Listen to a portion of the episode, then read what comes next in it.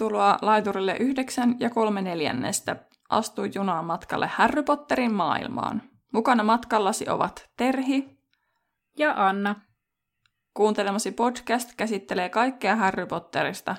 Luemme läpi Harry Potter-kirjat ja yritämme lisätä teidän ja meidän tietämystä velhomaailmasta. Podcast sisältää juonipaljastuksia Harry Potter-saagasta sekä ihmeotukset ja niiden olinpaikat sarjasta. Sinua on virallisesti varoitettu. Tervetuloa junaan. Tervetuloa vain munkin puolesta ja pöllöpostin sijaan meillä on tänään vähän erilainen aloitus tälle, sillä, tälle jaksolle, sillä te olette tuossa kevään mittaan silloin esim. kun täytettiin vuosi, niin laittanut meille kysymyksiä ja niissä kysymysten joukossa useammassa kysyttiin, mitä mieltä me ollaan J.K. Rowlingista, ja silloin ei vastattu mihinkään näistä teidän kyselyistä, ja ajateltiin, että otetaan ehkä vähän paremmalla ajalla tähän jotain kantaa tähän asiaan. Monet näistä kysymyksistä liittyy tosiaan J.K. Rowlingin tötöilyihin somessa etenkin, ja ne usein liittyy nimenomaan transihmisiin. Koska nyt on Suomessa ja maailmalla vietetty Pride-kuukautta, niin tota, ajateltiin, että tämä on hyvä ajankohta tätä asiaa hieman käsitellä. Kyllä. Ja Suomessahan tämä kuukausi huipentuu tällä viikolla Helsinki Pride-tapahtumaa, minkä takia tämä asia on myös aika ajankohtainen Suomessakin. Kyllä. Ja siis Harry Potter-yhteisö on tullut monelle turvaksi hyväksyvän luonteensa vuoksi, ja onhan näillä kirjan sivuillakin kirjoitettu muita hyväksyvää ja arvostavaa tekstiä. Kiusaamiselle ja muiden väheksymiselle ei anneta arvoa, mutta tämä kaikki on kuitenkin saanut kolauksen vuoden 2020 aikana, kun J.K. Rowling toi julki omia transfobisia ajatuksiaan. Ja minä ja Terhi, tosiaan me podcastin tekijät, irti, irrottaudumme näistä J.K. Rowlingin sanoista. Miksi sitten nostamme tämän asian esille, niin tosiaan meiltä on pyydetty mielipidettä Rowlingista ja hänen sanoistaan, ja me mietittiin pitkään, millä tavalla ja millä tasolla tuomme tämän asian esille. Olemme saaneet myös viestiä lukijoilta siitä, että osaa syytellään ja arvostellaan tällä hetkellä somessa kovin sanoin Potterin lukemisesta. Nouseekin esille hyvä kysymys, että allekirjoittavatko lukijat automaattisesti kirjailijan näkemykset? No meidän mielestä ei. Itse koemme nykypäivänä Harry Potterin melkein irrallisena J.K. Rowlingin. Vaikka hän on kirjoittanut kirjat, hän on laittanut liikkeelle suuremman voiman, jolla on saatu jolla on luotu hyväksyvä ja arvostava Harry Potter-yhteisö. Emme koe, että pystyisimme puhumaan transyhteisön näkökulmasta, mutta tietäkää meidän ja maailmanlaajuisesti monen muunkin ihmisen olevan teidän puolellanne. Haluaisimme tuoda myös yhteisönne äänen esille, joten annamme seuraavaksi puheenvuoron Mikalle. Onko Potterit kirjoittanut J.K. Rowling transfobinen, ja jos on, voiko Pottereita fanittaa hyvällä omalla tunnolla? Tässä on kaksi suurta kysymystä, joihin pyrin antamaan mahdollisimman kattavan vastauksen tiivistettynä muutamaan minuuttiin. Heti alkuun on kuitenkin huomautettava, että kuulette nyt vain yhden transihmisen kannan asiaan. On hyvä myös pitää mielessä, että olen itse transmies ja että suurin osa Rowlingin kannanotoista kohdistuu transnaisiin, ei transmiehiin. Mietin pitkään, kuinka perustella tuntemuksiani siitä, että Rowling todellakin on transfobinen. Päädyin lopulta siihen, että voisin kerrota muutamia kirjailijan tekoja ja kannanottoja ja antaa sitten kuulijoiden tehdä näiden pohjalta omat päätelmänsä. Kenties tämän kuunneltua ne ette pidä Rowlingia enää hyvänä ihmisenä. Kenties pidätte häntä tavallisena ihmisenä, jolle on sattunut useita keski-ikäisen kömmähdyksiä. Kaksi vuotta sitten Rowling tuki julkisesti Maja Forstateria tämän menetettyä työnsä. Rowlingin mukaan tämä tutkijanainen oli saanut potkut, koska sanoi biologisen sukupuolen olevan tosiasia. NBC News on kirjoittanut kattavan jutun Forstatarin tapauksesta ja kertaan tähän pääpointit lyhyesti suomeksi. Suosittelen kuitenkin kaikkia englantia taitavia lukemaan myös alkuperäisen artikkelin. Linkki löytyy jakson kuvauksesta. Maja Forstater työskenteli konsulttina eräälle taloudellista tasa-arvoa edistävälle yhdistykselle. Samanaikaisesti hän julkaisi henkilökohtaisella Twitter-tilillään transfobista sisältöä. Hän muun muassa sanoi transnaisia miehiksi ja uhaksi tyttöjen ja naisten turvallisuudelle. Lisäksi Forstater häiriköi Pips Vansaa väärin sukupuolittamalla tätä ja kutsumalla tätä osa-aikaiseksi ristiin pukeutujaksi. Yhdistyksen muut työntekijät tekivät Forstaterin toimista valituksen lokakuussa, mikä johti selvityksiin. Kun Forstaterin työsopimus umpeutui joulukuussa, yhdistys teki päätöksen olla jatkamatta sopimusta, minkä seurauksena Forstater haastoi sen oikeuteen. Oikeuden käsittelyä odotellessaan Forstater ei suikaan hillinnyt Twitter-käytöstään, vaan esimerkiksi jakoi linkin juttuun, jonka mukaan profiilissa pronominiensa ilmaiseminen on rinnastettavissa tyrmäystippujen käyttöön, ja kirjoitti aikovansa kutsua ihmisiä näiden vanhoilla nimillä, myös julkisissa tilanteissa. Minun ei toivottavasti ole tarpeen kertoa, kuinka tällainen käytös kahdenkeskisessä keskustelussa voi aiheuttaa monille transihmiselle ahdistusta ja pelkoa, ja julkisessa tilanteessa jopa hengenvaaran. Oikeudelle Forstater toimitti saatetekstin, jonka mukaan hän uskoi olevan mahdotonta muuttaa sukupuolta hormonien tai leikkausten avulla, mikä menee ristiriitaan Iso-Britannian lain kanssa, jonka mukaan tietyt sukupuolen korjaustoimenpiteet suoritettuaan ihmisen juridinen sukupuoli saadaan muutettua. Ei liene yllättävää, että oikeus linjasi Forstaterin käytöksen tekevän työympäristöstä muille vihamielisen ja nöyryyttävän, ja että näin ollen yhdistyksellä oli hyvä syy olla jatkamatta työsuhdetta. Näin ollen Rowlingin julkinen tukimaja Forstaterille tuntuu monesta transihmisestä iskulta vasten kasvoja. Hän myös vääristi faktoja antamalla kuvan, että Forstater menetti työnsä, koska uskoo biologian olevan muuttumatonta. Toinen mieleen nouseva tapaus on Rowlingin twiitti vähän aikaa sitten, jossa hän kritisoi tekstiä, jossa puhuttiin ihmisistä, joilla on kuukautiset. Hän kirjoitti toivovansa, että olisi jokin yksi sana, jolla asian olisi voinut ilmaista, ja listasi joukon omakeksimiä sanoja, jotka muistuttavat hieman englannin sanaa woman. Nopeasti tätä voisi pitää ajattelemattomuutena tai epätietoisuutena. Jos terve siis nainen pohtii asiaa vain omasta näkökulmastaan, voi hyvinkin ajatella, että tervit nainen ja ihminen, jolla on kuukautiset, tarkoittavat samaa. Kuitenkin, kun kyseessä on teksti, joka liittyy nimenomaan kuukautisiin ja lisääntymisterveyteen, eikä vain kaikkiin naisiin, mielestäni on tarkempaa ja inklusiivisempaa puhua nimenomaan ihmisistä, joilla on kuukautiset. Tämä joukko pitää sisällään myös osan transmiehistä ja toisaalta sulkee ulkopuolelle ne, joita asia ei koske, esimerkiksi siis naiset, joilla ei ole kuukautisia. Kolmantena haluan mainita Rowlingin käyttämän kirjailijan nimen Robert Galbraith. Kirjailijan edustajien mukaan on täysin sattumaa, että nimi tuntuu olevan kopioitu niin sanottujen homoiden eheytyshoitojen kehittäjältä Robert Galbraith Heathiltä. Robert Galbraith Heath testasi epäeettisesti sähkösokkihoitoja homoseksuaaliin vankiin ja väitti tehneensä tästä heteron. On myös mielenkiintoista, että tällä kirjailijanimellä Rowling on julkaissut dekkarin, jonka keskiössä on miespuolinen sarjamurhaaja, joka pukeutuu naiseksi. Ja se, että Rowling on tykännyt tweetistä, jossa transnaisia sanotaan miehiksi mekoissa. Neljäntenä Rowling on mainostanut Twitterissä verkkokauppaa, jolla on runsas valikoima tuotteita, joihin on painettu transfobisia sloganeita. Huomaan, että, että yksittäisenä tapauksena mikä tahansa näistä voisi mennä keski-ikäisen köymähdyksestä, mutta kun tällaisia tapauksia alkaa kertyä, en ainakaan itse osaa katsoa tilannetta muuna kuin transfobiana. Ihmeotuksissa Newtia näyttelevä Eddie Redmayne on kertonut pyrkivänsä jatkuvasti oppimaan lisää transasioista. Tähän verrattuna ei luulisi olevan liikaa vaadittu, että kansainvälisesti menestynyt, rikas ja kuuluisa kirjailija käyttäisi hieman aikaansa ja runsaita resurssejaan samaan, erityisesti sen jälkeen, kun häntä on vuosien ajan kritisoitu transfobiasta – jos hän siis oikeasti välittäisi transihmisten oikeudesta elää ja olla. Sen sijaan hän on blogissaan todennut, että voisi mennä Marseihin tukemaan transihmisiä, jos meitä kohtaan tapahtuisi syrjintää sukupuolen perusteella, aivan kun tätä ei tapahtuisi jatkuvasti ja ympäri planeetan. Mitä sitten voi tehdä, jos ei jaa Rowlingen jakamia ajatuksia, mutta edelleen pitää pottereista? Voiko niistä edes pitää hyvällä omalla tunnolla? No, oma tunto on kunkin henkilökohtainen asia, itse olen ratkaissut asian niin, että nostan mitään virallisia Rowlingiin liittyviä tuotteita uutena. En kirjoja, en elokuvia tai elokuvalippuja, en pelejä, en oheistuotteita. Jos haluan jotakin, ostan sen käytettynä tai fanien tekemänä fanitaiteena. Esimerkiksi monissa populaarikulttuuritapahtumissa, koneissa on taidekujat, joilla itsenäiset artistit myyvät pienimuotoisesti tuotoksiaan. Sieltä löytyy avaimenperiä, pieniä asusteita, piirroksia ja maalauksia ja vaikka mitä. Lisäksi luen ja kirjoitan fanfiktiota. Muitakin ratkaisuja on. Esimerkiksi jotkut ovat kertoneet, että jos he ostavat uutena jotakin transfobisen ihmisen tuotetta, lahjoittavat he saman verran tai enemmän rahaa ihmisoikeusyhdistykselle.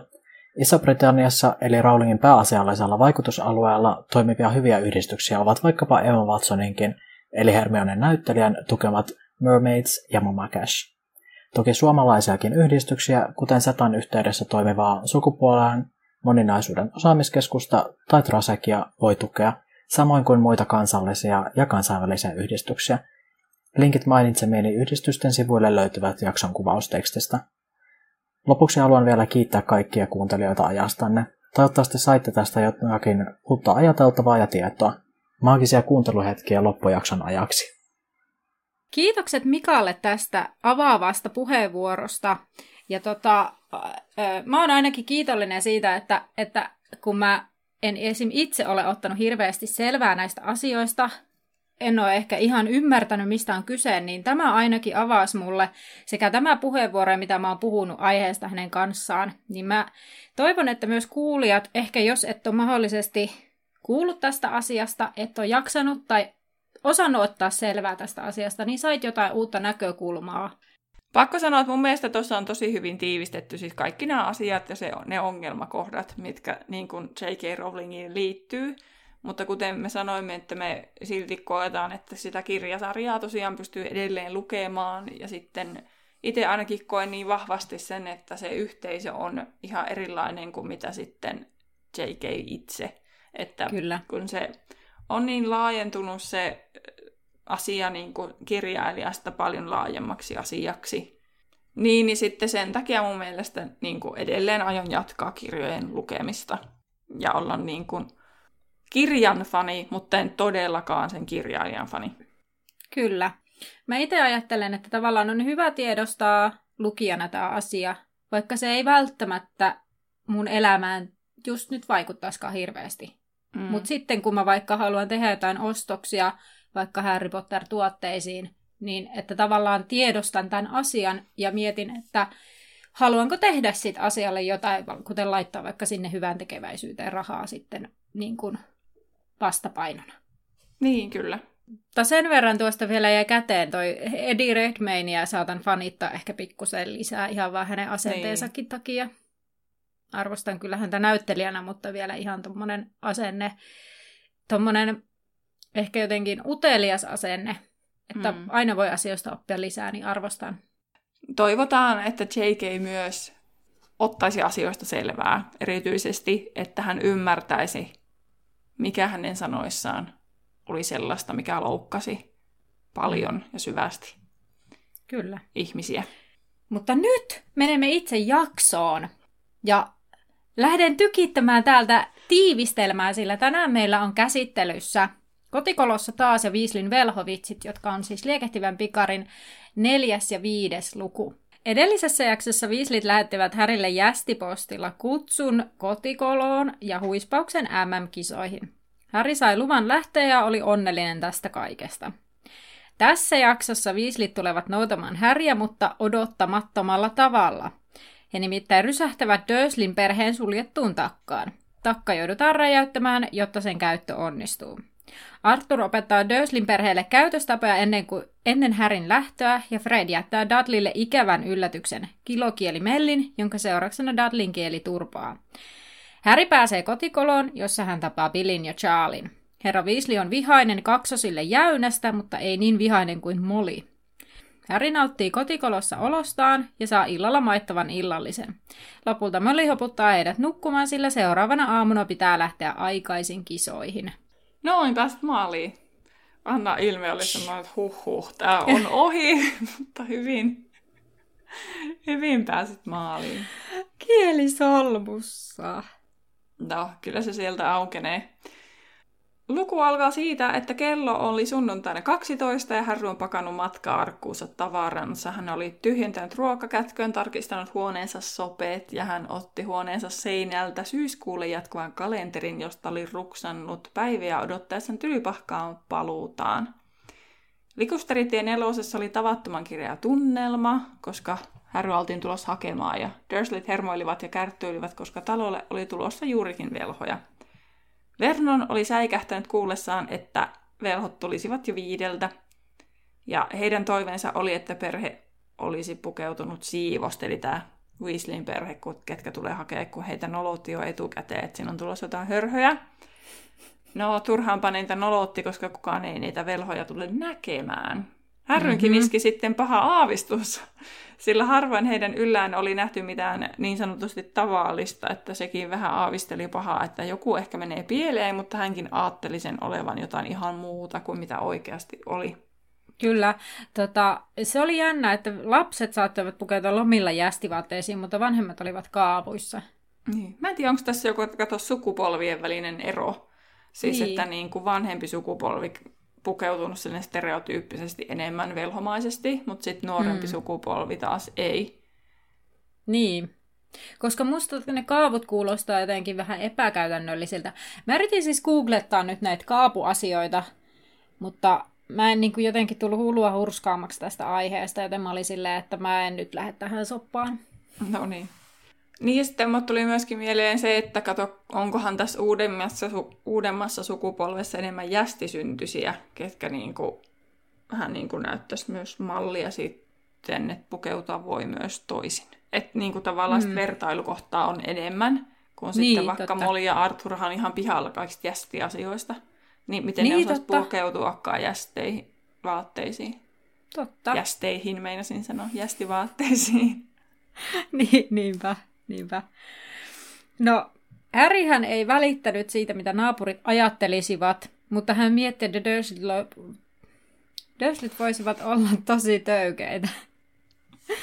Vernon oli pukeutunut parhaaseen pukuunsa, ei ystävällisyyttään niin kuin voisi luulla, vaan näyttääkseen vaikuttavalta ja uhkaavalta. Dudley taas oli kutistunut pelosta, ja hän hieraisi hermostuneesti takalistoaan muistaessaan edellisen kerran, kun oli kohdannut aikuisen velhon. Ja mun oli pakko, siis mä kirjoitin tänne, että on siinä varmaan oikeasti sillä lääkärillä ollut ihmettelemistä, kun se on poistanut sitä sijansa paroa tai... Joo, kyllä. Siis, tai siis, mä en tiedä selviääkö se mistään kunnolla, että miten se tapahtui. Tai siis, että tuliko sinne joku velhointerventio, että älkää nyt hyvät ihmiset menkö. No kun mun mielestä siinä puhuttiin jossain vaiheessa, että, että neillä oli se, ne käytti sitä jolla erikoislääkärillä. Siis mulla on niin. tällainen mielikuva, ihan kun me oltaisiin tästä vielä jotenkin puhuttukin, tiedätkö, jossain jaksossa, mutta se on ollut varmaan silloin salaisuuksien kammio alkupuolella, ja mä en enää niin, muista totta. siitä mitään. Niin, no. Joo, kyllä nyt kun sanoit, niin mullakin tuli semmoinen muistikuva, että, että se oli käyty lääkärissä koska eihän toisaalta Hagridhan halunnut kertoa, että se, tai ei saanut, että se taikoisi. Niin kelle mm. se nyt olisi kertonut, että kävi tämmöinen vahinko. Niin, niin. Tosi hyvä vahinko. Vahingossa, vahingossa minä sijaan saparon jästille. Jep. No, lounas oli lähes äänetön ateria, ja lopulta Vernon sitten avaa suunsa ja kysyy, että tuleeko Weaslit autolla, mutta Harry ei ollut ajatellut asiaa, koska Weasleyllä enää ei ollut autoa. Yllätys, yllätys. Mutta arveli heidän tulevansa laina-autolla, niin kuin edellisessä kirjassa Harry ja muut oli haettu sieltä vuotavasta noiden kattelasta. Vernon ei sitten viitsinyt edes kysyä, että minkälaisella autolla ne tulisi, koska Harry ajatteli, että Vernon ei arvostaisi, vaikka Arthurilla olisi ollut Ferrari. Ja tota, lopulta kello sitten lähestyi viittä, Petunia suoristi tyynyjä sohvilla ja Vernon oli lukevinaan lehteä ja Dudley oli ahtautunut nojatuoliin. Harry ei kestänyt kirjaa ilmapiiriä, vaan poistui huoneesta eteisen rappusille, missä tuijotti kelloa tiukasti jännittyneenä. Kello tuli viisi, ja sitten jo sen yli. Verno kurkkasi ovesta ulos, mutta ei näe ketään. Ja sitten Verno murahti, että ovat myöhässä, ja Häri arvelee ääneen, että liikenteessä on ehkä ruuhkaa. Kello käy eteenpäin, ja Härikin alkaa hermostua. Puoli kuudelta Vernon ja Petunia juttelevat hiljaisella äänellä, että tämä ei ole lainkaan huomaavaista ja heillä voisi olla vaikka menoa. Ja Vernon alkaa jupista jotain, kun yhtäkkiä kuului hirveää kir- kiljuntaa. Ja Harry kuuli, kuinka olohuoneessa Dursleyt kompuroivat kauhuissaan. Dudley joksi eteiseen ja Harry kysyi, mitä tapahtui, mutta Dudley oli niin kauhuissa, ettei saanut sanaa suustaan. Harry rientää olohuoneeseen ja kuulee pauketta ja raavintaa Dursleyin umpeen laudotetusta takasta. Petunia kysyy, mikä se on, ja tuijotti kauhuissaan takkaa, kunnes takan sisältä alkaa kuulua ääniä. Ensin Fredia käsketään menemään takaisin, sitten sanotaan Georgelle, että mene sanomaan Ronille, Ja joku sanoi, että ehkä Häri kuulee he, heidät sieltä takasta ja alkaa kuulla nyrkeillä taontaa ja Härin huutelua. Härin nimen huutelua siis. Döslit käyvät Härin kimppuun ja kyselevät, että mitä täällä tapahtuu. Häri kertoo, että viislit matkustivat varmaan hormipulverilla, ja se tarkoittaa sitä, että he osaavat matkustaa tulessa, mutta takka onkin suljettu. Sitten Häri huutaa takkaan, että kuuleeko viislit. Hakkaaminen loppuu, ja Häri sanoo, että pahoittelut takkaa on suljettu. Weasleyn isä kysyy, miksi takkaa suljettu, ja Harry sanoo, että, Harry sanoo, että heillä on sähköhiillos. Siitähän Arthur innostuu ja haluaa nähdä, että missä on töpseli. Ja hän innostui sähkästä. Ei ollut edes sähköstä. No Arthur pyysi Harryä sitten lopulta väistämään ja pian kuului räjähdys. Sähköhiillos lennähti huoneen poikki, kun laudoitettu takka rämähti auki, jolloin Weasleyn isä, Fred ja George ja Ron pelmahtivat huoneeseen. Petunia kirkkuja kaatui Vernonin saaden, hän, saaden hänet kiinni ennen lattiaa ja Vernon ei saanut sanottua sanaakaan. Kerrankin Vernon menee niin kuin sanattomaksi. Niinpä. Arthur, Arthur sitten yritti päästä kättelemään Vernonia, mutta Vernon vaan otti koko ajan askeleita taaksepäin pyhystymättä puhumaan mitään. Ja Arthur pyyti sitten anteeksi ja selitti, että ei osannut arvata, etteivät pääsisi pois toisesta päästä. Takka oli ilmeisesti väliaikaisesti hormiverkossa, jotta matkustaminen onnistuisi. Arthurilla oli joku kaveri, joka oli velkaa hänelle, niin tämä puljailu onnistui. Siis Harry arveli, että Dursleyt ymmärtävät mitään Arthurin puheesta, ja niin taisi varmaan Arthurikin ymmärtää, koska Arthur siirtyi puhuttelemaan Harryä. Fred ja George lähtivät ohjeiden mukaan hakemaan Harryn matka-arkkua vinkaten matkallaan silmää Harrylle, ja heillä oli mitä ilmeisimmin halu nähdä Dudleya löytää se sieltä jostakin. Arthur yritti edelleen keskustella Dursleyten kanssa kehumalla sitä takkaa ja puhumalla sähköstä, ja Dursleyt eivät vieläkään sanoneet mitään, ja Vernon sitä oli kuitenkin ihan varmasti sitä mieltä, että Arthur on hullu. No sitten Dudley tulee huoneeseen, ja portaakosta kuuluu matka-arkun kolinaa. Joo, ja kun Dudley tulee huoneeseen, hän hivuttautuu seinän viertä isänsä taakse. Kuitenkaan Vernon ei peitä Dudleya toisin kuin hän peittää Petunian. Öö, ja herra Weasley toteaa siis, että Dudley on varmaankin Härin serkku. Härillä on vaikeuksia pysyä pokkana aina välillä, kun hän vilkaisee Ronia, sillä he mennään molemmat purskahtaa nauramaan. Ja herra Weasley vähän huolestuu Dudleyn käytöksestä ja näyttää pitävän häntä yhtä hulluna kuin Dursleyt pitävät Arturia. Ja kaksoset tulivat tosiaan jo, niin kuin sanoitkin, alakertaan matkarkku mukanaan. Herra Viisli kaivoi taikasaavan esiin ja takkoi takkaan syty jo, että he pääsevät kotiin. Takkaan. Taikoi takkaan. Takaa leimahti liekki ja herra Viisli kaivoi pienen pussukan, josta otti hyppysellisen, hyppysellisen pulveria ja heitti sen liekkeihin. Herra Viisli kehotti Fredia menemään ensimmäisiä. Tässä kohtaa Fredi... Fredi... Onko tämä helle tehnyt nyt meidän aivoille jotain? Pää ihan pehmeänä. Herra Weasley kehotti Fredia menemään ensimmäisenä. Frediltä tippui karamellipussi, jonka sisältö levisi lattialle. Fred keräilee karamelleja ja astuu liekkeihin. Sen jälkeen, kun on saanut siis tietenkin ensin ne karamellit sinne taskuunsa. Ja sitten hän huutaa kotikoloon ja leimahtaa pois siitä näkyvistä. Sitten myös George menee matkaarkun kanssa ja seuraavana Ron. Harry sanoi Dursleylle hei ja oli jo menossa liekkeihin, kun herra Weasley veti Harryn takaisin. Weasley katsoo Dursleyä hämmästyksissään ja sanoo, että niin siis Harry sanoi teille hei. Ja Harry yrittää olla silleen, että ei mitään väliä, että mä oon tottunut tähän. Mutta Arthur jatkaa, että eivätkö he aio hyvästellä Harryä, jota eivät tule näkemään ennen ensi kesää. No Vernon on selkeästi hieman näreissään tälle henkilölle, joka on ensin räjättänyt hänen takkaansa ja sitten hän tulee antamaan hänelle vähän niin kuin käytösohjeita, mutta sanoo sitä lopulta hei. Ja Häri astuu liekkeihin. Ja juuri kun hän on lähdössä, niin hän kuulee takansa yökkivää ääntä ja petunian kiljumista. Dudley on polvillaan ja yökkii, ja hänen suustaan työntyy jalan mittainen sinertävän punainen jokin. Se oli Dudlin kieli ja lattialla lojui kirkkaan värinen toffeekääre. Ahneella on paskanen loppu, voisi sanoa tässä kohtaa. no, no kyllä. Petunia alkoi kiskoa turvannutta kieltä ulos ja Dudley yritti hätistä äitiään pois. Vernon jylisi ja huitoi. Arnon joutui... Arnon. Mitä? Arthur joutui huutamaan, jotta hänen äänensä kuului kaiken metelin yli. Hän lupasi hoidella Dudleyn, mutta Petunia asettui kilveksi eteen. Herra Viiseri yritti selittää, että hän yrittää auttaa, ja hänen poikansa Fred on tehnyt pikku kepposeen, ja hän voi siis korjata tämän, nämä vahingot. Dursleyt eivät rauhoitu tästä. Petunia yrittää vetää kieltä irti, ja Vernon menetti malttinsa ja heitti koristeesineellä Arturia. Herra Viisli käski Häriä menemään, että hän aikoo selvittää sitten tämän tilanteen. Häri olisi halunnut jäädä katsomaan, miten tapahtuu, mutta Poslinin esine osuu melkein häneen. No sitten hän huutaa kotikoloon ja alkaa pyöriä ja Dörslin olohuone huiskahti näkyvistä smaragdivihreiden lieskojen leimahtaessa. Ja tällä saadaan kovan työn jälkeen tämä, mikä tämä nyt oli luku nimeltä, apua. Kotikolossa taas. Kotikolossa taas luku.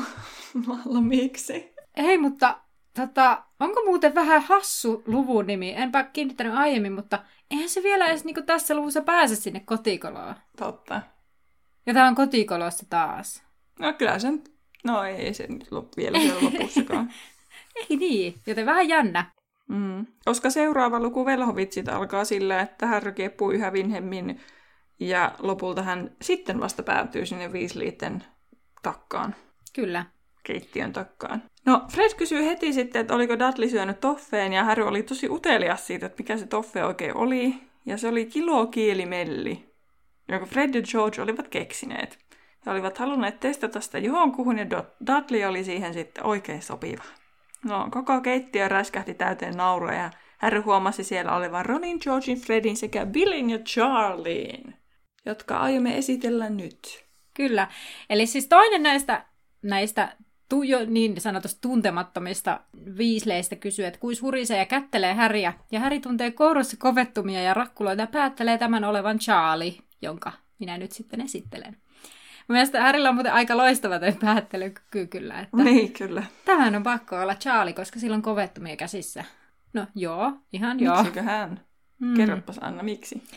No, mä sanon tähän väliin vielä tämän kuvauksen, mikä tuolla kirjassa on. Eli Charlie on lyhyt ja tukevampi kuin Ron tai Percy, ja hänellä on leveät hyvän tahtoiset kasvot, jotka ovat säänpieksemät ja pisamaiset, että näyttää melkein siltä kuin ne olisivat ruskettuneet. Ja hänen käsivartensa ovat lihoksikkaat ja toisessa kiilteli palovamma. Ja eli sitten ihan syvemmälle tähän Charles Weasley, joka on siis syntynyt 12.12.1972, eli on tässä kirjan hetkellä 21-vuotias. Täyttää 22 joulukuussa siis tänä vuonna, niin kuin tässä. Ja on puhdasverinen, on sinkku, kaikille tiedoksi.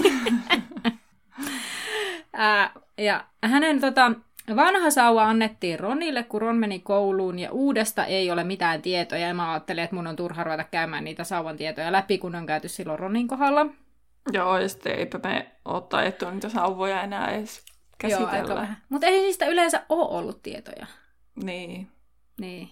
No mutta, äh, suojelius on sitten tällainen muodoton ja on ammatiltaan dragonologi, mikä on vähän mun suomennos. En tiedä, onko se mikään järkevä sana, mutta tutkija, mikä onkaan. Ja... Oli, me katsottiin tää silloin jo joskus. Niin taisi olla, mutta ei muista enää. no, ää, kävi tylypahkaa rohkelikossa 1984-91, eli lähti siis silloin keväällä pois Tylypahkasta, kun Harry ja Ron aloitti Tylypahkan. Ö, oli sekä, nyt mulla tässä kohtaa katkes mulla ajatus ihan täysin, mikä on prefect suomeksi? Valvojaoppilas. Valvojaoppilas, kyllä. Oli sekä valvojaoppilas että huispauskapteeni. Selvisi siis toisesta velhosodasta, ja sitten kun oli se toinen velhosota ohi, niin hän palasi kouluttamaan lohikärmeitä. ei mennyt koskaan naimisiin tai saanut lapsia, mutta hänellä oli sitten yllinkyllin näitä näitä siskoja veljen lapsia. Tota, eli ensimmäisen velhosodan aikaa, eli siis on syntynyt silloin, on ollut, mitäs mä laskeskelin, semmoinen alle, vähän alle 10-vuotias silloin toisen velho, eikö ensimmäisen velhosodan aikaan. Ja esimerkiksi hänen enonsa Fabian ja Gideon Brevet kuolivat Antonin Dolohovin ja muu, neljän muun takia. Ja oli tosiaan kahdeksanvuotias, kun Voldemort kukistettiin silloin e- ekalla kerralla. Äiti opetti häntä kotona lukemaan, kirjoittamaan ja perusmatikkaa, niin kuin kaikkia lapsia. Charlie oli jo lapsena kiinnostunut lohikäärmeistä. Hän nimittäin yritti muuttaa perheen lemmikkejä lohikäärmeiksi, koska tämä tapahtui siis ennen tylypahkaa, eikä hän osannut siis vielä taikoa, niin esim. hän teippasi kutkalle siivet ja laittoi Erolin lentämään lohikärmen naamio päässään. ja sitten hän juoksi perässä ja kirjoitti huomiota lohikäärmeiden käytöksestä. Ihanaa. Niin, Mä mietin, Ihana tää oli lapsi. Ai että. Sitten hän tosiaan Tylypahkassa ollessaan oli samaa vuosikurssia Tonksin kanssa. Joo. Ja toisena vuonna hänet valittiin ö, rohkelikon joukkueen etsijäksi. Ja Charlilla oli tapana hiippailla pimeään metsään ottaakseen lohikäärme kiinni, koska hän oli aivan vakuuttunut, että sieltä löytyy lohikäärme. Joskus hän houkutteli jopa veljensä Billin mukaan. Ja sitten näillä, näillä pimeä metsä, onko se pimeä metsä? Kielletty Kielletty metsä. On nyt ihan siis tällaiset englanti-suomi-sekoitukset tällä. No, eipä se mitään varmaan pysytty mukana. Niin siellä kielletyssä metsässä Charlie tutustui myös tällaiseen kentauritorvusiin. Torvus nimiseen kentauriin. Mutta heidän ystävyydestään ei ihan hirveästi puhuttu, koska tavallaan Charlie oli ensinnäkin luvatta siellä kielletyssä metsässä. No Tylypahkan jälkeen Charlie lähti opiskelemaan lohikärmeitä Romaniaan, vaikka hänen ystävänsä olivat sitä mieltä, että hän olisi jopa pärjännyt maajoukkuetasolla huispauksessa, mutta sitten tie vei tänne ja sitten hän tosiaan oli siellä Romaniassa ja, ja niin kuin kerroin, niin ei tosiaan, selvisi toisesta velhosodasta ja ei mennyt naimisiin. Mikä mun mielestä tavallaan on myös kiva, että tässä ei kaikki avioidu tai pariudu mitenkään tässä kirjasarjassa, koska eihän oikeassakaan elämässä kaikki Niin kaikki ei löydä itselleen puolisoa tai ei Mm. edes Tai haluaa olla. tarvetta. Niin, niin, haluaa olla yksin. Että tavallaan mm. ehkä hänellä on myös sellainen ammatti, että hän jotenkin, ja siinä ehkä oli jotenkin niin, että hän niinku kokee jotenkin, niinku että, että tavallaan se hänen mielenkiintonsa kohdistui siihen lohikärmetten kouluttamiseen, että ei hän tarvinnut elämäänsä muuta. Wiki- Wikipediassa muuten luki, että ihan vaan lohikäärmeen kouluttaja suomenkielisessä. Mutta muistelen, että Okei. me katsottiin siihen joku, joku jostain suomeksi löytyy joku sana, mutta en Joo. nyt löytänyt. No mutta sitten siellä oli myös toinen uusi Weasley, nimittäin Bill Weasley. Eli William, eikö niin? Kyllä. Teit mun aloituslainit sieltä. Mutta tota, täältä mä etin vaan, mitä siitä kirjasta oli. Mä en kirjoittanut itse asiassa edes hirveästi, mutta sen vaan, että Harrylle Bill oli yllätys, koska hän oli olettanut tämän olevan huoliteltu johtajapoika tai pankkimies, mutta Bill olikin cool, pitkine hiuksineen ja korvalävistyksineen. Mäpäs kuule kokeilin uutta taktiikkaa, että mä tein muistiinpanoja, että kirjoitin ihan kuule tekstiä, että mä ei tarvitse poukkoilla. Tää on nyt jopa järkevässä järjestyksessä nämä mun. Katsotaan, mitä tästä tulee. Bill Weasley viralliseltaan nimeltään William Weasley syntyi 29. marraskuuta 1970, eli on kaksi vuotta vanhempi kuin Charlie. Ja lapsuutensa Bill vietti sodan keskellä menettäen siellä kaksi setäänsä, kuten toi Charliekin toki, niin kuin Anna kertoi. Ja tota, Bill oli tosiaan Weasley lapsista kaikista vanhin. Tylypahkassa hän pääsi rohkelikon tupaan ja siellä valvoja oppilaaksi sekä lopulta johtajapojaksi asti viimeisenä vuotena. Koulussa Billy pärjäsi ilmeisesti parhaiten pimeyden voimilta suojautumisessa. Kolmantena vuotena Billin onnistui valita kaikki valinnaiset kouluaineet. Siitä ei kuitenkaan ole tietoa, että miten hän pärjäsi niiden kaikkien kanssa. Ja lopulta hän kirjoitti ne kaikki VIPt. Siellä luki oikein siellä, että ei tästä ole mitään tietoa, miten tämä on mahdollista, mutta näin vaan nyt kävi. Että tämä ongelma tiedostetaan kyllä, mutta se on hienosti yritetty peittää. Viimeisenä vuotena Billillä oli kirjekaveri brasilialaisessa velhokoulussa, ja tämä kaveri pyysi Billiä vaihto-oppilaaksi, mutta perheen rahatilanteen vuoksi hän kieltäytyi lähtemästä, tai ei voinut lähteä. Valmistumisensa jälkeen Bill työskenteli Irvetassa Egyptin yksikössä kirousten murtajana, missä on hyötyä varmasti juuri tästä pimeyden voimilta suojautumisesta. Ja vuonna 1995 hän kuitenkin palasi Englantiin liittyäkseen Fenixin kiltaan taistellakseen Voldemortia vastaan ja siirtyi silloin toimistotyöhön Englannin Irvetassa. Bill oli tavannut ensimmäisen kerran Fleur Delacorin kolmivelhoturnajaisten kolmannessa tehtävässä, mutta he kohtasivat uudestaan juurikin tuolla Irvetassa, kun Fleur, Fleur, Fleur miten tuo pitäisi sanoa Fleur, tuli sitten töihin oppiakseen englantia. Fleur, Fleur. Mä sanon aina Fleuria, se riittää Joo. mulle. Joo. Sotien keskellä nämä meni sitten naimisiin vuonna 1997 ja saivat sodan päätyttyä kolme lasta, Victor, Dominique ja Louis. Ja sodasta Billille jäi muistoksi arpi kasvoihin sekä ihmissusimaisia piirteitä, sillä Fenrir harmaaselkä sitten kävi Billihin kimppuun siellä sodassa. Sitten tämmöinen hauska no, Knoppi tietää, että Victoire on se tyttären nimi ilmeisesti. Niin Victoire, minä äsken lausun sen jotenkin Victoire, Victoire. Tämä ranska ei ole mun niinku vahvuus. Eikö, eikö lähe? ei lähe. niin hän syntyi siis Tylypahkan sodan muistopäivänä, mistä sai myös nimensä, koska tämä nimi on ranskaksi voitto. Aivan. Mm. Perhe muutti lopulta takaisin ilmeisesti Egyptiin ja Bill kirjoitti kirjan hänen kokemuksistaan ihmissusista auttaakseen esimerkiksi auroreita kohtaamaan ihmissusia. Ja Billin mörkö oli hänen perheensä menettäminen. Ei ollut Voldemort niin kuin melkein kaikilla niin kuin, noilla vähän vanhemmilla.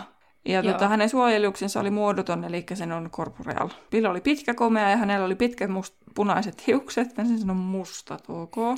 Ja hän piti hiuksiaan pitkällä ponnarilla. Hänellä oli myös korvakarut ja hän piti vaatteita, joita Härryn mukaan näkisi helposti rockfestareilla. Bill oli muutenkin rento tyyppi ja häntä kuvaltiin cooliksi, mutta hänellä oli myös vakava puoli ja hän otti opintonsa vakavasti ja hän oli myös rohkea ja lojaali. Ja sitten siellä oli ihan hirveät määrät siitä pelistä. Ja sitten mä pääsin, Joo. mä tästä nyt rupee Ihan siis samaa, koska mä ihan Joo. samaa katoin. Mä olin silleen, että tämä ei kuulu mun mielestä kaanoniin. Mä en, mä en, mä en tätä niin kuin mitenkään huomioi nyt tässä. Joo, kun en ole itse perehtynyt siihen yhtään siihen peliin, kun mulla menee hermo, siis se mobiilipeli, Joo. mikä Hogwarts Legacy, ei se Hogwarts Legacy, mystery. se on se Blake Mystery. Niin, niin, mulla meni hermo, ollaan puhuttukin siitä aikaisemmin, että se on jäänyt kesken. Mm, niin. Sama. En tiedä sitä tarinaa, niin en jaksanut Joo. perehtyä. Joo, mutta se paljasti siitä pelistä kyllä, niin kuin, esimerkiksi kun luki Charlista, mm. niin se paljasti siitä, että tavallaan mitä siinä pelissä tulee tapahtumaan asioita. Mm. Ja sitten mä olin vaan silleen, äh, en kirjoita näitä. Joo, kyllä. Noin. No mutta sitten palataan sitten seuraavaksi sinne Weasleyn keittiön takaisin. Ja Ennen kuin kukaan ehtii mitään sanoa enempää tai vastata Fredille, niin Arthur ilmestyy ilmiintyneen huoneeseen ja alkaa heti torua Fredia ja että mikä se oli, mikä se oli. Ja Fred yritti selittää, että se putosi oli Dudleyin omaa vikaa, että hän söi sen karkin.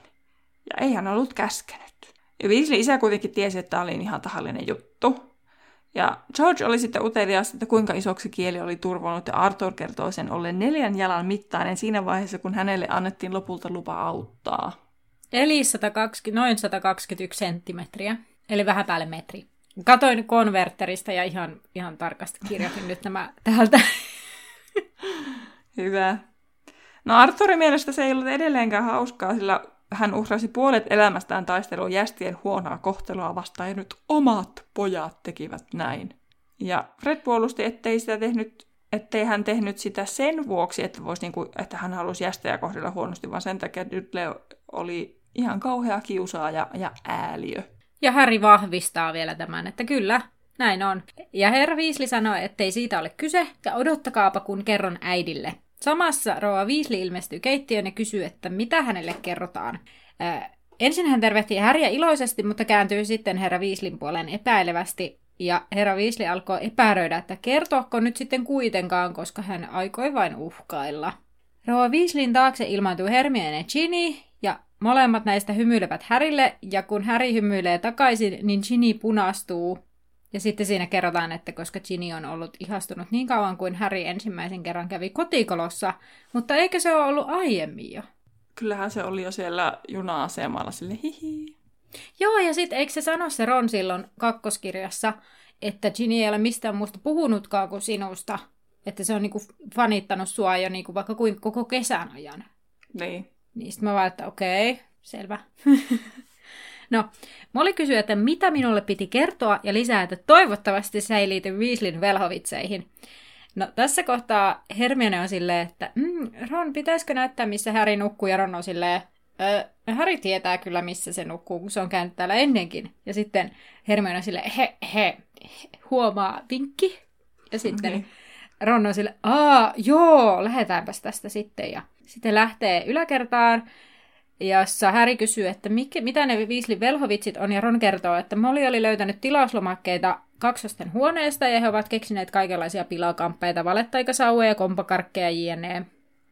Ginny sanoi, että kaksosten huoneesta on kulunut iät kaiket kaikenlaista räjähtelyä, mutta eivät he uskoneet, että he tekevät mitään, tykkäsivät vain Mekkalasta. Rose sanoi, että suurin osa tavaroista on melko vaarallisia ja kaksosten tarkoitus on myydä tavaroita tylypahkassa ja kerätä vähän rahaa. Molly on kuitenkin kaksosille muutenkin vihainen, koska he eivät, eivät suorittaneet tarpeeksi monta vippiä. Syntyy riita, sillä Molly haluaa kaksoset ministeriön töihin ja kaksoset aikovat perustaa pilapuodin. Tässä kohtaa ovi avautuu, koska hän on tosiaan siellä rappukäytävässä keskustellut ja Percy katsoo ulos. Ensin hän tervehtii Häriä ja sitten harmittelee, kun on niin kova meteli, koska hänen on vaikea keskittyä töihinsä. Häri kysyy, mitä Percy tekee, ja Percy kertoo, että selontekoa kansainvälisen taikayhteistyön osastolle he yrittävät yhdenmukaistaa noidan kattiloiden paksuuden.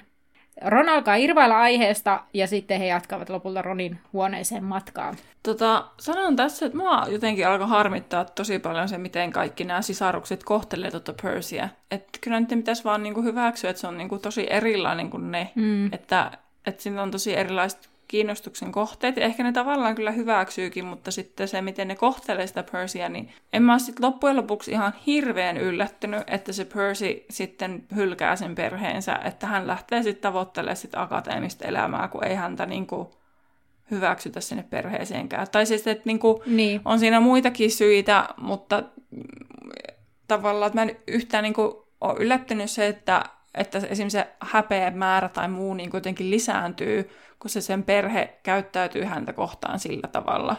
Niin. Että mä en arvosta sitä, että Percy niinku arvostelee isänsä siitä, että sitä, tai siis kaikkia nyt nolottaa omat vanhemmat jonkun ikäisenä. Mm. Ja aina varmasti jollakin tasolla aina ollut vähän silleen, että äiti ja iskää. Mutta että niinku, että mä tavallaan monella tasolla ymmärrän, ymmärrän sitä Percyä, mutta mä en arvosta sitä, miten hän itse kohtelee välillä Arturia tai miten niin kuin antaa ymmärtää, että että mm. hän niin kuin, nolottaa siellä tosi paljon se, mutta mä en, että niin kuin, kyllä mä ymmärrän, että miksi hän lopulta ajautuu siihen, että se, hän niin kuin, mm. hylkää sen perheensä, kun ei hän ole niin kuin, tervetullut sellaisena kuin hän on. Niin, totta. Että kyllähän hän on selkeästi tämmöinen aika pedantti luonteelta ja sellainen niin. aika tarkka. Ja sitten taas niin kun, kun muut viislit on vähän sellaisia, ehkä jollain tapaa vähän semmoisia hälläväliä ihmisiä, mm niin sitten tavallaan siinä ehkä semmoiset persoonat ottaa yhteen. Ja toki mä, musta tuntuu, että ehkä nämä viislit jotenkin niin kuin, ne vähän niin kuin sille ajattelee ehkä, että ne kettuilee rakkaudella niin. sille, koska monillahan on vähän sellainen tapa, mutta sitten ehkä Percyn kohdalla se menee yli, mitä se ei ehkä sitten, koska hän on sellainen luonne, että hän, hänellä on ehkä vähän erilainen huumorin taju sitten. Niin. niin hän ei ehkä, niin kuin, se ei mene maaliin se sellainen, niin kuin, sellainen rakkaudellinen naljailu, vaan se voi mennä niin. helposti ihon alle. Ja niin, että onhan kyllä. ne niin kuin ikäviä, koska siis kyllähän se nyt ottaa pannuun, siis jos vaikka niin kuin yleisesti vaikka kaverit vitsailee jostain sellaista asiasta, mikä on niin kuin itselle semmoinen niin kuin oma, vaikka mm. persoonaan liittyvä asia. Ja sitten sitä kuulee vaikka tosi paljon, ja jonain päivinä etenkin, jos se on niin kuin jotenkin herkillä, niin sen ottaa, se menee enemmän ihoalle kuin olisi ehkä mm. tarkoituskaan. Niin kyllä mm. joo, mä oon ihan samaa mieltä, että ne ei ehkä osaa ottaa sitä huomioon niin hyvistä erilaisuutta. Mm, kyllä. Että sillä ei niinku harmittaa sen Percyn puolesta, mutta toisaalta jotenkin väliä semmoinen olo, että, tai siis mä rupesin nytkin miettimään sitä, että on, onko niinku Percystä vaikka sellaista, että, että tuleeko siitä missään välissä sellaista kuvaa, että hän vaikka ymmärtää sarkasmia. Tai että niinku, mm. kun tulee tosi paljon, nyt kun rupesin miettimään, niin mä oon siis tosiaan edelleen katsonut sitä Rillithuurusta tosi paljon, niin tulee niinku tosi paljon Sheldon-maisia piirteitä niinku mieleen tuosta Percystä. Mm. Että se tu- tuo niitä omia asioita esille ja näin ja näin ja näin, ja on tosi niinku virallinen, eikä ymmärrä sitä naljailua, ei ymmärrä sitä sarkasmia välttämättä aina, että mä nyt sitten tietenkään sanoa, että ne olisi yksi yhteen, mutta siis tuli vaan niinku mieleen, että sitä kautta, että onko siinä myös sellaista, että niinku Percy ei vaan niin. niinku osaa silleen niinku lukea sitä niinku muita samalla tavalla ehkä. Niin. Tai sitten se on niin fokusoitu, tai siis todennäköisesti se on niin fokusoitunut vaan siihen omaan juttuunsa ja hän täysillä keskittyy, että hän menestyisi, niin sitten hän jotenkin ei, niin kuin, hänelle ei riitä kapasiteetti sitten niin kuin käsitellä sitä, mitä mun ympärillä tapahtuu. Meillä on muuten edes esitelty Persia, koska mä tajusin, että me ei tiedetä sen varhaislapsuudesta mitään, minkälainen niin, mä mietin ihan varhaislapsuudessa. Samaa. Joo, mä mietin äsken ihan samaa. Niin pitää tota Percykin esitellä tässä jossain välissä. Meidän piti varmaan alun perin ajatella, että tehdään Weasleystä joku oma jakso, mutta... Eipä olla vielä tehty. Pikku, niin, ja ollaan tässä pikkuhiljaa esitelty kyllä kaikki. Mun mielestä Arthur ja Mollykin on esitelty. Niin munkin mielestä, joo. Mm. No, he päätyvät Ronin huoneeseen tämä kolmikko plus Chidi. Ja e, huone oli ennallaan, vain sammakon kudusta oli tullut jo sammakko ja kutkan tilalla oli pieni pöllö häkissä. Ja kun pöllö huhuilee, niin Ron käskee possua olemaan hiljaa. Kaksoset nukkuvat heidän kanssaan samassa huoneessa, siis Harryn ja Ronin kanssa siellä Har- Ronin huoneessa, sillä Bill ja Charlie saivat kaksosten huoneen. Häri kysyy, miksi pöllöä kutsutaan possuksi, ja Ginny sanoi, että sen oikea nimi on posityyhtynen, ja Ginny oli saanut keksiä sille nimen, ja kun Ron yritti vaihtaa sitä, se olikin jo liian myöhäistä, joten sitten siitä oli sitten tullut posityyhtynyt eli possu. Ja pöllöä pitää pitää tuolla Ronin huoneessa ylhäällä, sillä se ärsyttää Errolia ja Hermestä. Hermes on siis Persin pöllö. Häri kysyy, missä koukkujalka on tällä hetkellä, ja Hermione sanoo sen varmaan olevan puutarhassa, sillä se tykkää jahdata menninkäisiä, sillä se ei ole aiemmin nähnyt niitä. Häri kysyy, että Pöysikö sitten viihtyy töissä ja Ron sanoo, että, että niin hyvin jopa, ettei kävisi kotona, ellei isä pakottaisi. Ja Percy ylistää pomaan herra Kyyryä koko ajan. Ja Hermione kysyy, että tässä kohtaa kääntyy Härin puoleen ja kysyy, että oliko Härillä hyvä kesä ja saiko hän ne ruokapaketit. Ja Häri kertoo, että sai. Ne kaikki kakut pelastivat hänen henkensä. Ron on kysymässä Siriuksesta, mutta Hermione vaimentaa hänet, sillä Ginny ei saa kuulla asiasta. Hili- pienen hiljaisuuden jälkeen he toteavat, että riita taitaa olla ohi, että lähdetään alakertaan. Ja sitten siellä he saavat selville, että he syövät tänään puutarhassa, sillä keittiön ei mahdu millään 11 ihmistä. No, lapset sitten auttoi viemään astioita ja Molly puhisee kaksosten tekemisestä samalla raivokkaasti ruokaa tehden. Ja Molly totesi pojilla olevan aivot, kunhan vain käyttäisivät niitä – ja hän oli saanut heidän vuokseen tylypahkasta enemmän pöllöjä kuin muiden vuoksi yhteensä, ja jos he jatkaisivat entiseen tahtiin, he päätyisivät vielä taikuuden sopimattoman käytön viraston eteen. Molly otti sitten pöydältä taikasauvan, joka oli vinkaissut ja muut, joka vinkaisi ja muuttui jättikokoiseksi kumihirksi saaden Mollyn hermostumaan lisää, sillä tämä oli yksi näistä Freddy ja Georgin kujeista. Ja hän sitten otti oman sauvansa ja jatkoi kokkaamista, ja tällöin Ronilla tuli kiire Härryn kanssa ulos auttamaan Billyä ja Charlilta pöytien kanssa.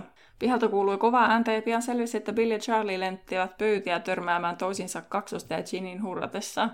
Hermione oli selkeästi Hermione ei selkeästi osannut päättää, olisiko huvittunut vai ahdistunut tästä tilanteesta, että hän vähän seisoi siellä kauempana. Ja Percy huusi ikkunasta sitten heitä hiljenemään, ja lopulta Bill ja Charlie laskivat pöydät maahan. Nekin vähän siinä piruili vähän sille Percylle niistä niin. kattiloista. Ja Bill kiinnitti Ironen jalan kiinni pöytään ja seitsemältä he istuivat syömään Molin ihanaa ruokaa. Harry ei aluksi juuri puhunut, vaan keskittyi nauttimaan ruoasta kaikkien kuivahtaneiden kakkujen jäljiltä. Percy puhui töistään ja herra Kyyrystä ja siitä, kuinka heillä oli kauhea kiire eikä he saaneet apua urheilupuolen Ludo Bagmanilta ja Arthur paljastaa heidän saaneen liput sinne kisoihin juuri Pacmanilta, sillä tämä oli Arthurille velkaa siitä, että hänen ottovelensä oli joutunut kahnaukseen tai joutunut ruohonleikkurin kanssa ja Arthur oli vähän siloitellut asiaa. Percy jatkoi siitä, kuinka huono johtaja Backman oli, sillä Kyyry ei antaisi kenenkään vain kadota, sillä Perta Jorkins oli nimittäin kadoksissa, eikä kukaan tehnyt missä, tai mit, missä hän oli ja mitä oli tapahtunut. Ja hän oli lähtenyt lomalle Albaania eikä ollut palannut, ja Arthur oli kysynyt asiaa Ludolta kuulemma ja se oli vaan väittänyt, että Petra on varmaan eksynyt. Mutta Arturin oli sitten kyllä myönnettävä, että yli kuukauden kadoksissa olemisen jälkeen hänkin olisi huolissaan. Per- Persin osastolla ei kuitenkaan olisi aikaa alkaa etsiä toisten osastojen kadonneita jäseniä, sillä Huispauksen maailmanmestaruuskisojen lisäksi heillä olisi toinen tapahtuma käsillään, kuten Arthur varmaan tiesi, vink, vink, vink. Hän luo siis, eli Percy luo merkitsevän silmäyksen kolmikko ja sanoo se huippusalainen. Ron sitten kertoo Harrylle ja Hermionelle, että Percy on yrittänyt saada heidät kysymään heti alusta alkaen, että mikä tämä tapahtuma on. Niin, ja hän toteaa sen olevan varmaan paksupohjaisten noidan kattiloiden näyttely, mikä on niin. mielestäni hyvä. Tässä se oli ihan hyvä niin kuin, sutkautus. Kyllä. No Molly yrit, keskustelee Billin kanssa, sillä hän ei ole tyytyväinen Billin korvarenkaaseen, ja sitten hän miettii, että mitä hän pankissakin sanotaan. Ja Bill on sillä lailla, että ketään ei kiinnosta niin kauan, kun hän hoitaa hommansa. Mulla ei myöskään ole tyytyväinen tukkaan, vaikka Ginny sitä yrittää puolustaa. Ja hän toteaa vielä, Ginny siis, että eihän se ole edes yhtä pitkä kuin Dumbledorella. Kaksosilla ja Charlilla on keskustelu meneillään huispauksesta. Ja Charlie mielestä Irlanti voittaa ja Fred on sitä mieltä, että Bulgaria voittaa, koska heillä on Victor Krum. Charlie sanoo, että Krum on yksi hyvä pelaaja, mutta Irlannilla niitä on seitsemän. Ja sitten he harmittelee kun Englanti ei päässyt loppuotteluun, Häri kysyy, mitä tapahtui, ja häntä tässä kohtaa harmittaa se, että on ollut jästimaailmassa, niin ei ole päässyt seuraamaan tätä millään tavalla. Englanti oli siis hävinnyt Transilvaanialle 390 ja Wales hävisi Ugandalle ja Skotlanti Luxemburgille, jotenka Irlanti on sitten ilmeisesti lähin, mitä kannattaa. Ää, illan pimeydessä herra Viisli loihti kynttilöitä puutarhaan. Ää, Härillä on ihanan kylläinen olo ja hän tuntee olevansa sovussa maailman kanssa. Tässä kohtaa, kun on hyvä tilaisuus, niin Ron kysyy, onko Häri kuullut jotain Siriuksesta, ja Häri kertoo saaneensa kaksi, kaksi viestiä, ja hyvin kuulemma menee. Ja Häri sanoi juuri kirjoittaneensa, kirjoittaneensa Siriukselle, ja aikoi jo kertoa, että miksi, mutta sitten hän päätyy siihen, että ei halua huolestuttaa kavereitaan, ja kun itselläkin on nyt onnellinen ja tyyni olo. Tässä kohtaa Viislin äiti huomaa, kuinka paljon kello on ja hoputtaa kaikki nukkumaan, sillä he joutuvat heräämään auringon koitteessa. Ja Härin pitää jättää koulutarvikelista Molille, joka tulee käymään hänen puolestaan ostoksilla. Ja mä en tiedä, onko mä aiemmin kysynyt tai ollaanko me puhuttu tästä, mutta siis voiko Molly nostaa sieltä Härin polvista rahaa? Mä mietin ihan samaa, mutta Joo. en tiedä. Joo, ja sitten joku kuulija laittoi siitä viestiä, kyseli sitä, että miten se irvetä toimii. Että jos on joku suvun holvi, vaikka mustan suvun holvi, niin ketä siihen kuuluu, että onko tavallaan niin kun, onko se niin kun tavallaan nimenomaan Siriuksen sen perheen holvi ja kaikki, jotka sieltä niin kun on siinä suvussa jäljellä, saisi niin nostaa sieltä toisin sanoen vaan tällä hetkellä Sirius. Mutta miten joku Bellatrix ja Narsissa, onko se niin koko suvun, vai sitten kun ne on mennyt naimisiin, niin ne tavallaan ei enää ole mustan suvussa, vaan ne on siirtynyt seuraavaan suvun niin harteille vähän niin kuin ennen vanhaan. Mm. Onko ne saanut myötäjäiset mukana? Totta. ja sitten, tämä oli hyvä pointti. Tämä kuulija pohti sitä siinä, että mitenkä jos vaikka Viislis, Viislin perheellä, niillä on niin Viislin perheen holvi, niin voiko kuka tahansa niistä Viislin perheen jäsenistä käydä nostamassa sieltä rahaa ja ostaa jotain ja tuhlata sitä johonkin? Ja mä silloin taisin arvella hänelle, niin kuin, että tälle kuulijalle, siinä kun laiteltiin viestiä ja pohdittiin, niin että, että voisiko se mennä niin, että tavallaan että on vaikka, että Viislin perheen vanhemmilla on ne pääoikeudet siihen holviin, ja sitten niin kuin lapset saa vaikka vanhempiensa valtuuttamana. Vähän niin kuin se koukkujalka haki sieltä Siriuksen puolesta, sieltä mustan holvista sitä rahaa. Ei se koukkujalka hakenut, vaan se, se, se laskutus meni vähän Ai niin, niin totta. sitä kautta. No mutta kuitenkin siis tavallaan, että siinä niin kuin valtuutetaan joku hakemaan sitä rahaa. Tai vähän niin kuin Hagrid siinä ykköskirjassa Dumbledore on valtuuttanut sieltä tietystä holvista hakemaan hänet sen sisällön. Sehän pointti siinäkin oli, että Hagridilla täytyy olla avain sinne. Eli mä luulen, että ne, kellä on se avain, niin pystyy mm. käyttämään sitä holvia. Joo. Että jos esimerkiksi Narsissa menettää sen mustan suvun, se, että sillä ei ole enää avainta sinne, niin sillä ei ole myöskään enää asiaa sinne. Niin, kyllä. Ja sitten mä luulen esimerkiksi, että sit siinä vaiheessa, kun Fred ja George alkaa saada sitä rahaa, niin sitten ne taas hankkii niinku oman holvin. Että, Mm. Vähän Et- niin kuin perustaisi oman pankkitiliin. niin, va, niin, vähän samaa. Mä luulen, että se on vähän samantyyppinen ratkaisu. Joo. Kella on vähän niinku tunnukset sinne pankkitilille, niin käyttää sitä, tai kella on kortti. Mm. Niin heidän tapauksessaan se pitää olla se avain. Joo, totta. Kun Härrylläkin piti olla se avain, että hän pääsee sinne. Eli Härryn pitäisi antaa myös se avain Molille. Mistä muuten sitä avaimesta ei puhuta enää missään vaiheessa mitään. Härry aina vaan käy nostamassa rahaa, mutta ei puhuta, että hänellä on se, oltava se avain. Joo, ja sitten mä mietin tätä, että aika törkeätä, niin kuin, tai siis, että, siis, että pakkohan sille Molin on, Molin on hakea Härin holvista tai saada sitä rahaa jotenkin sitä kautta, koska aika iso menoerä, jos vielä yhdelle lapselle pitää niin kuin, hommata tylypahkan tarvikkeita. Niin, Ja eihän siinä olisi mitään järkeä, kun Härillä on rahaa kuin roskaa. niin. Tai sitten niillä ei vaan kerrota ja ne tekee joku diili, että Harry maksaa takaisin myöhemmin. Niin, no sekin, toki. Mutta jotenkinhan siis tavallaan, että pakko sen on jotenkin maksaa mm. ne Mm. takaisin, koska mä en usko, että Häri myöskään ihmisenä olisi sellainen, että joo joo, maksakaa vaan mun puolesta. Niin, kyllä. Ei todellakaan, kun se tietää sen Ronin perheen tilanteen ja sillä on kuitenkin aika paljon empatiakykyä, niin, mm. niin, niin tota, ei varmasti aio niin kuin vaan toisten rahoilla ratsastaa. Kyllä. No mutta siis miksi Moli halusi ne listat, niin sen takia, että koulu alkaisi kahden viikon päästä ja ne mestaruuskisat saattaa kestää joskus jopa viisi päivää tai viikon, eikö tässä oli viisi päivää. Ja Harry innostui, että ottelu saisikin kestää nytkin niin kauan, mutta Percy oli sitä mieltä, että ei todellakaan, koska häntä puistettiin, että missä kunnossa hänen postilaatikko töissä olisi, jos hän olisi viisi päivää pois töistä. Fred vitsaili, että joku voisi lähettää vaikka lohikärmeen sontaa, ja Percy oli ihan, että no se oli Norjasta se näyte, että se oli aivan tärkeä, mutta sitten Fred paljastaa, että no, sepä oli minä. Tai itse asiassa he, Niin. kaksoset, lähettivät sen. Kyllä. Ja näin saadaan myös pakettiin Weasley Velhovitsit, eli päästään vähän Fredin ja Georgin yritysmaailmaankin pikkuhiljaa. Kyllä. Ja seuraava luku on luku kuusi, porttiavain. Ja ensi jaksossa tosiaan käsittelemme vain tämän porttiavain-luvun. Kyllä. Joo, tää olikin ihan hauska, tämä kahden luvun eteneminen. Että ihan hyvin tämä toimi tällä tavalla näin niin kuin tässä kohtaa voisin sanoa. Niin, ja sitten kun nämä siis silleen niin kuin sopivasti, että kun se edellinen loppui, niin se seuraava jatkuu siitä samasta, niin sen takia nämä oli hyvä yhdistää. Kyllä. Koska esimerkiksi vaikka se edellinen jakso oli tosi lyhyt, niin sitten jotenkin näiden kahden luvun yhdistäminen oli paljon loogisempaa kuin Niin oli. että sitten olisi yhdistänyt noita siitä Kyllä. edellistä vaikka siihen kotikolossa taas. No toisaalta senkin olisi voinut, kun sitten tuli se kutsu ja sitten, että ne tulee hakemaan, mutta näin mentiin kuitenkin. Kyllä, näin. Tota, joo, mutta nyt sitten viikon kysymyksen aika.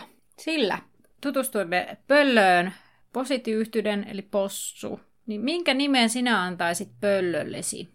Hei, ja saa kertoa myös, jos on joku tietynlainen pöllö, minkä haluaisit, jos joku kiehtoo joku tietty. Vaikka huuhkaja tai toi tunturipöllö. Jalkapallo EM-kisojen aikaan, niin suomalaisethan voisi kaikki ottaa huuhkajat. Niin... Joo, ja sitten niitä voisi nimetä niiden pelaajan nimeen sille Radetski. tai joku, en mä tiedä, sukunimellä. Miksi mä nimeisin pöllön sukunimellä? No, why not? Niin. Mä en tiedä jalkapalloilijoita. Niin, pukki. se, se olisi muuten aika hauskaa. Huuhkaja nimeltä Pukki. Niin. Joo. Tota, mi, minkä nimen sä antaisit sun pöllölle? En mä, mä oon tosi huono kyllä keksiä lemmikeillekään mitään nimeä. Mut tulee vaan aina mieleen just joku Jorma. joku semmonen niinku, tosi perinteinen nimi aina mieleen. Joo. Tota, mullahan on siis koirille, jos mä homman koiran, niin mulla on sekä tyttö että poika koiralle homm, niin kuin mietittynä nimi. Mutta niistä en mä kyllä kumpaakaan antaisi ehkä pöllölle. Mutta mikähän joku sellainen... Hiluvitkutin. Niin, pöllölle. Siis niinku, kissoillehan voi antaa siis silleen tosi random nimeä, nimiä. Niin, siis sillä kyllä. lailla. Ni, niin tota, mä mietin sitä, että tavallaan onko, voisiko pöllöillekin, että tässä nyt ei ihan hirveästi. Posityyhtyne on ehkä kummallisin pöllön nimi, mitä täällä on tässä Mm. kirjassa. Että sitten on jotain Errol ja Hermes ja Hedvig. Ehkä, hei, joo, Afrodite tai joku Ares tai joku tällainen Zeus. Zeus! Se olisi aivan loistava. Siis kato tälleen vähän niin kuin Jubali, kun Hermeskihän on tota, niin kuin jumaltaruston ja mun mielestä Kreikan siis ja muistaakseni. Ja, ja sitten Hedvig taitaa olla joku ehkä, mä en ole ihan varma, olisiko se jossain Norjan tarustossa, voisiko olla. Ole ihan sata varma, mutta siinä on myös vähän sellainen jumalallinen viba. Niin sitten voisi antaa tälleen niin kuin jonkun Rooman tai Kreikan. Joku Apollon. Sähän innostuit. Mä, mä, Zeus tai Apollon. Mä antaisin Zeus tai Apollon. Todellakin. Nyt pitää vaan hommaamaan Tuli sitä. vaan mieleen noista vielä vähän alfa ja omega, niin mä voisin vaikka sitä omega. Sekin on ihan hauska. Tai sitten joku tosi perinteinen joku suomalainen, joku koivu. Sisu. Tulee niinku äh, mieleen siis vaan, että niinku, joku tosi outo nimi. Siis mulle tulee vaan mieleen, että mahdollisimman outo nimi pöllölle. Jostain niin. Niin. syystä, koska se olisi aika erikoinen lemmikki myös, niin tai en mä tiedä, onko ne lemmikki, miten ne ajatellaan. On ne niinku lemmikkejä. Niin joku tosi outo, koska se on aika erikoinen. Mm, totta. Tabu. Totta. Niin. Huilu. Hui. Mulle tulee vaan mieleen sanoja, joten mennäänpäs eteenpäin. Nimittäin meillä on vielä jäljellä Annan äh, VIP-juttu, mutta muistutus siitä, että missä voit oman vastauksesi kertoa, niin Instagramissa meidät löytää nimellä Laituri Podcast. Ja sitten meillä ollaan myös, me ollaan myös Facebookissa. Siellä on Facebookin, Facebookissa meillä bäkkäri, missä näitä asioita keskustellaan. Eli Laituri 9 ja 3 kautta 4 podcastin bäkkäri, millä sen suunnilleen löytää, mutta ainakin meidän Facebook-sivulta sen löytää. Sinne se on joskus linkitetty. Pitääkin kiinnittää se julkaisu varmaan sinne, että sen löytää helpommin. Mutta Anna, sulla on vähän erilainen.